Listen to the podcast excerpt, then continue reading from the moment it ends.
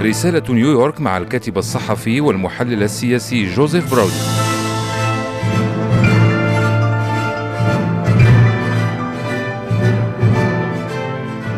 مستمعي الكرام تحية من نيويورك. أخذت السلطات الأمريكية طائرة في مطار كندي الدولي في نيويورك يوم الأحد وسط تحقيق في تهديد بوجود قنبلة.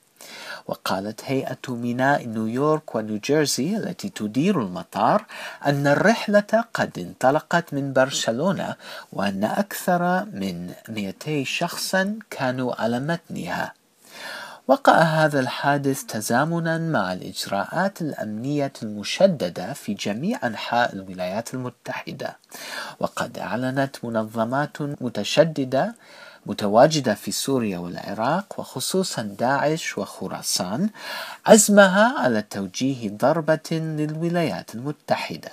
وقد أثيرت مخاوف على وجه الخصوص حول الاستغلال المحتمل للأمريكيين المعتنقين للإسلام والذين يمكنهم المرور من خلال نقاط التفتيش الأمنية بدرجة من الاشتباه أقل من تلك التي قد يتلقاها الأشخاص من أصول عربية أو إسلامية.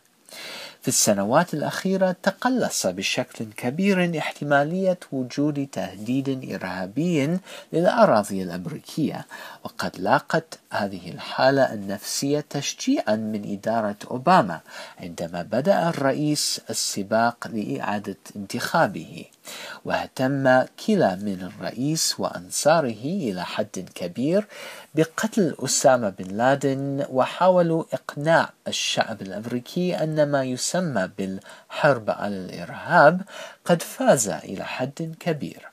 ولكن بعد بضع سنوات وسط لهيب الحرب ضد داعش ظهرت مجموعات جديدة ومقاتلين جدد وأهدافهم مألوفة. إلى الأسبوع القادم جوزيف براودي من نيويورك.